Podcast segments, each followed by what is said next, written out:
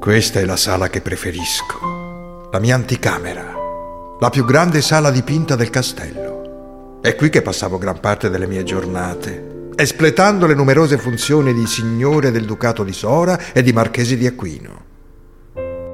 Questo divenne il salone principale del castello. Al suo interno ricordo ancora le sfarzose feste che organizzavo per la mia corte gli incantevoli concerti che potevo ammirare dalle balconate riservate esclusivamente a me e alla mia famiglia.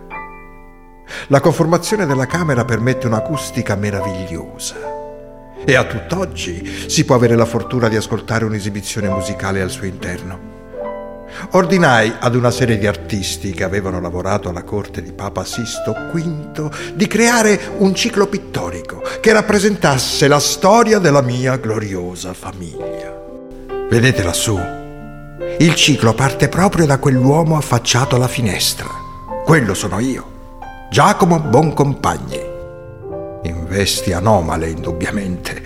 Ma sapete perché venne ritratto in questo modo? C'è una leggenda in merito. Alcuni dicono che mi affacciassi ogni giorno per controllare i tetti delle case di Isola. Se il fumo usciva dai comignoli, la gente mangiava ed era al caldo. Se al contrario qualche comignolo fosse rimasto spento, ordinavo ai miei servitori di portare legna e viveri alle famiglie bisognose.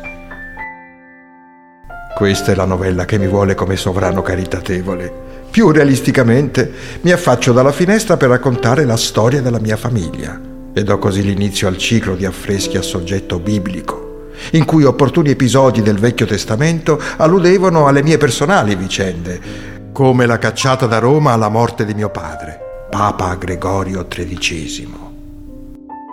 Dalla finestra si vede la cascata del Valcatoio, allusione al mio arrivo a Isola del Liri, dipinta come un paradiso terrestre Capirete perché l'ho scelta come residenza e perché vi ho fatto nascere i miei figli.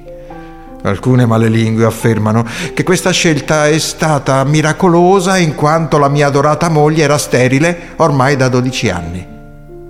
Che davvero sia stato un miracolo operato da questa cittadina?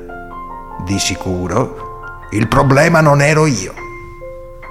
Oggi la sala e la loggia limitrofa, dopo i recenti restauri, sono utilizzati per matrimoni, conferenze, concerti e feste, a testimonianza di come la vita nel castello prosegua immutata.